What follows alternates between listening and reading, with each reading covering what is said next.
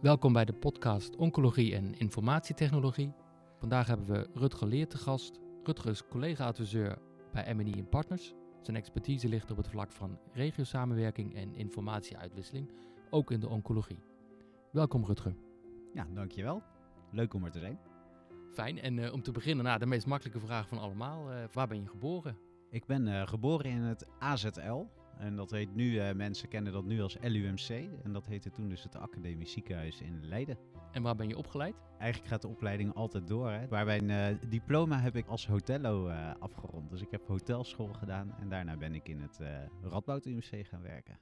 Oh, wat leuk. Hotelschool. Dat is heel iets, heel iets anders. Ja.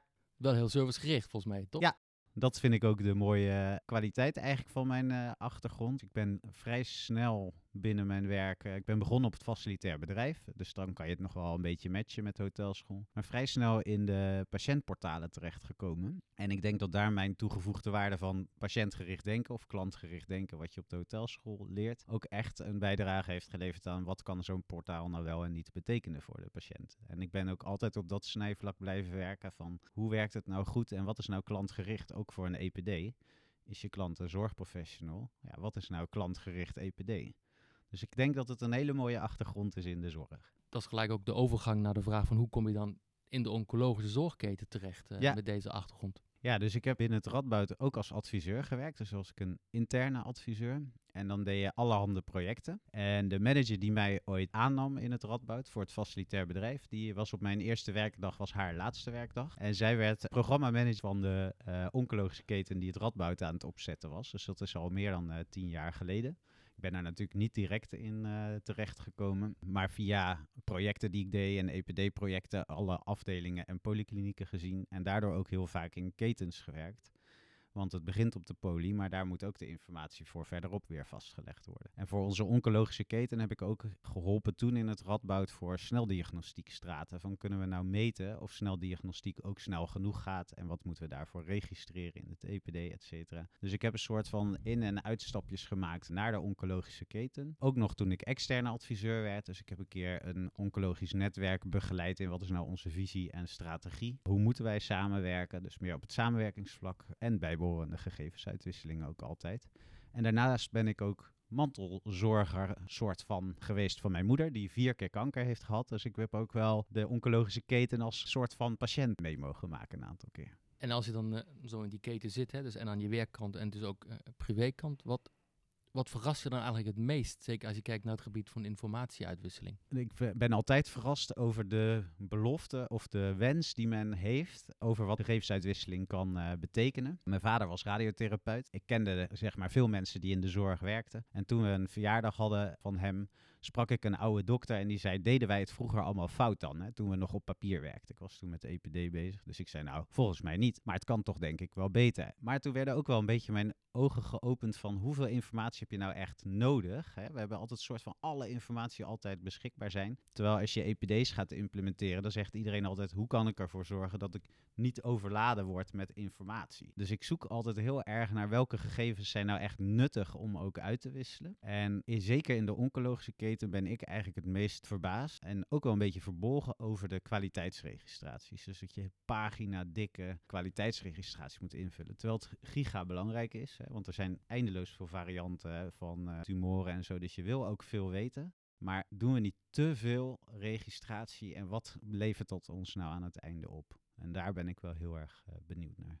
Ja, nou ja, verrast dat we zoveel eigenlijk registreren, maar eigenlijk geef je ook aan het echte effect en nut dat moet ik eigenlijk nog maar, nog maar gaan zien. Eh. Nee, en ook niet aan de patiëntkant. Dus ik heb ook wel eens spiegelgesprekken begeleid voor patiënten met sarcomen. Dus dat waren de ouders van kinderen met uh, botkanker. En waar waren die ouders blij mee? Die vonden de dokters hartstikke fijn dat die hun werk goed deden. Maar de verpleegkundig specialist die ze hielp, omdat ze geen rolstoel kregen van de gemeente, omdat de gemeente zei bewijs maar. Ja, daar waren ze uiteindelijk heel blij mee. Dus de behoefte van de patiënten en de ouders van uh, patiënten in dit geval kan zo ver afliggen van wat wij registreren aan kwaliteitsregistratie. En als je ziet hoeveel tijd we daaraan kwijt zijn, ja, dan zou ik het gunnen dat we die gewoon aan patiënten kunnen geven. Ja, het gaat vooruit, hè, EPD's implementeren, daar gaat iedereen zich mee bezig. Als je nou terugkijkt, vijf jaar ongeveer, wat denk je, wat gaat er dan al beter?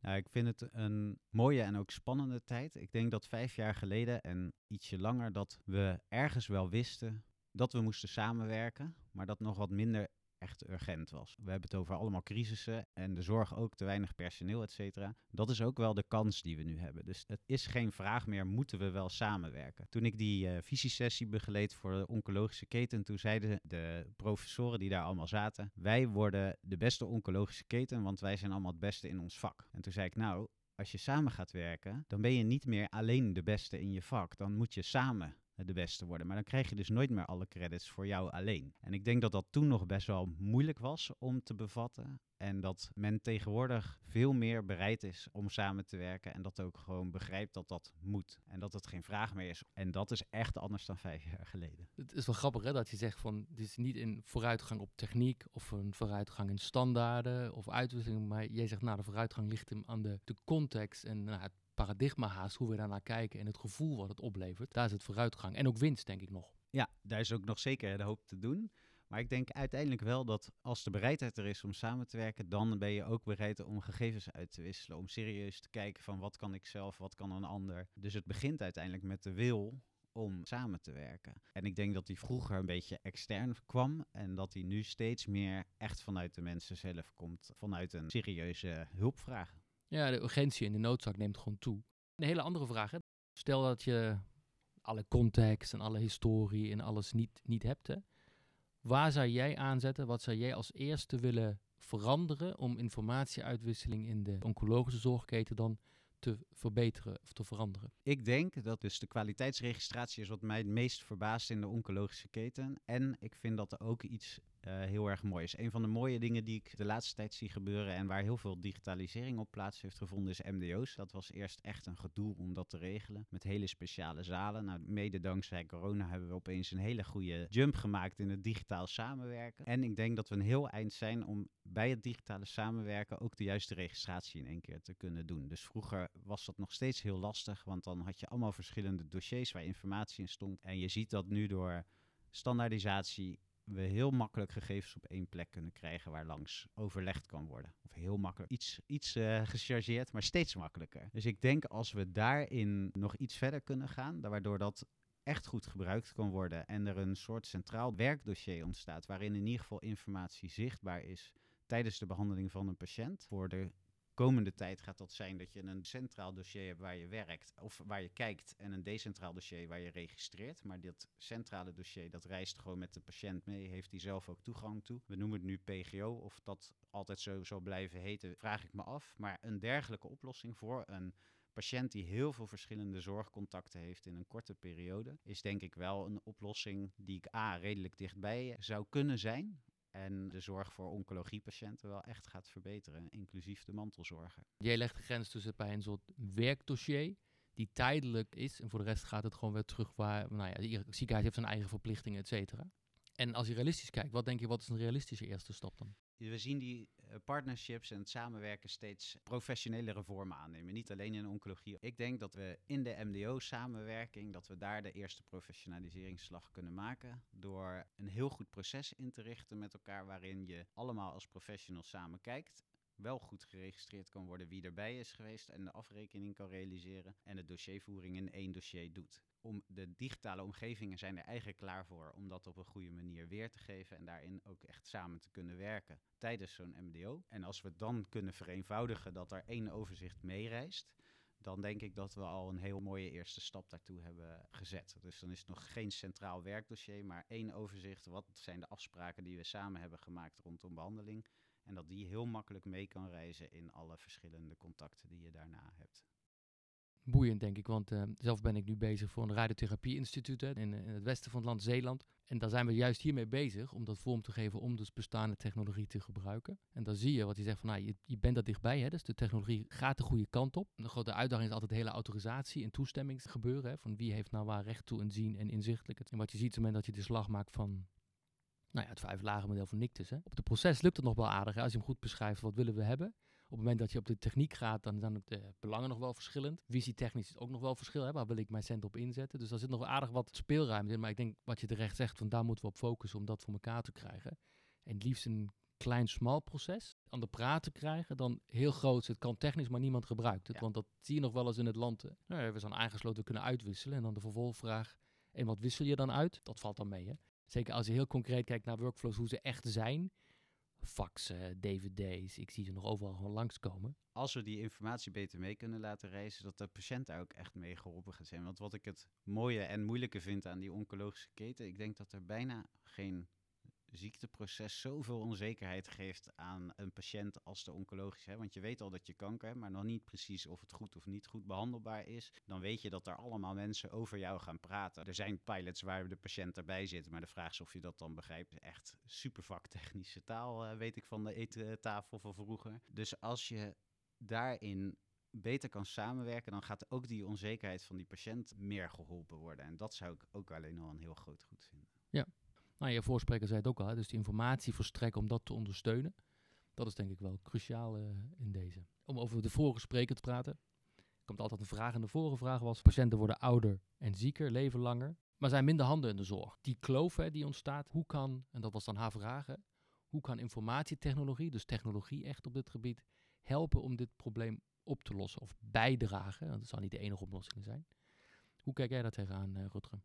Nou, zeker in relatie tot het oncologische stuk is er, vind ik, een heel mooi initiatief in Amerika. Patients Like Me heet dat. Al heel lang. En dat is gebouwd door twee broers die een andere broer hadden met kanker. En die broer die zei, ik kan gewoon niet vergelijken wat, hoe ik me voel ten opzichte van anderen. En ik kom weer bij de patiënt en de onzekerheid van een patiënt over zijn mijn bijwerkingen normaal. Er staat wel bijwerking en ernst van bijwerkingen en zo. Wordt wel uitgelegd door een dokter. Maar kan een dokter dat uitleggen voor een patiënt? En dat Patients Like Me is een soort van database waar ze zoveel mogelijk patiënten in willen krijgen.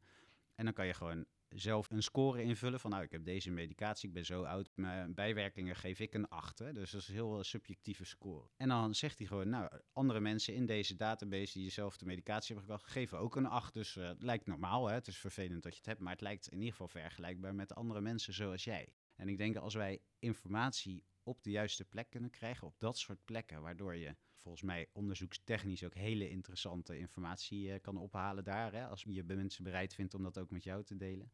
Maar alleen al begrip te krijgen vanuit patiënten voor waar zij in leven en wat ze meemaken en of dat normaal is of niet.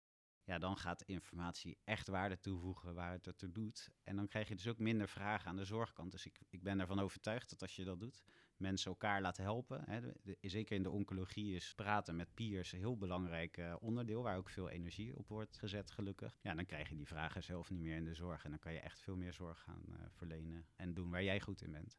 Nou ja, dus wat hij zegt is, de zorg die gaat tijd kosten. Hè? Want een goede begeleiding, goede chemo, dat kost gewoon tijd en aandacht. Maar alles wat er omheen zit, wat tussen haakjes eigenlijk zinloze vragen zouden zijn, hè? bevestigend, ehm, die heel veel tijd kosten en de afhandeling, registratie, noem maar, op. Die kan ik weghalen met betere informatie voor een grote groep mensen. Ja, de specialist kan dan doen waar die goed in is. En je laat de mensen elkaar helpen. En er is ook heel veel bereidheid, ook in de huidige eh, manieren van, eh, van zorg voor elkaar. Dus ik denk dat dat alleen maar heel erg gaat helpen en eh, nog stukken beter wordt daardoor. Maar daar hebben ze wel de informatie voor nodig. Want pas dan kan je elkaar ook gaan vergelijken.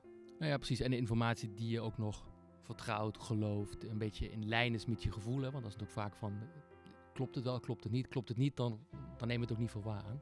Dus dat is wel leuk. Dus een opdracht ook natuurlijk aan iedereen die hierin werkt. Van, nou ja, zorg ervoor dat informatie beschikbaar komt. Want dan haal je een heel deel van de zorgvraag eigenlijk, hou je daar waar die hoort bij de patiënt eh, zelf. Nou. Ja. Rutger, nou dankjewel. Graag Super leuk je te spreken.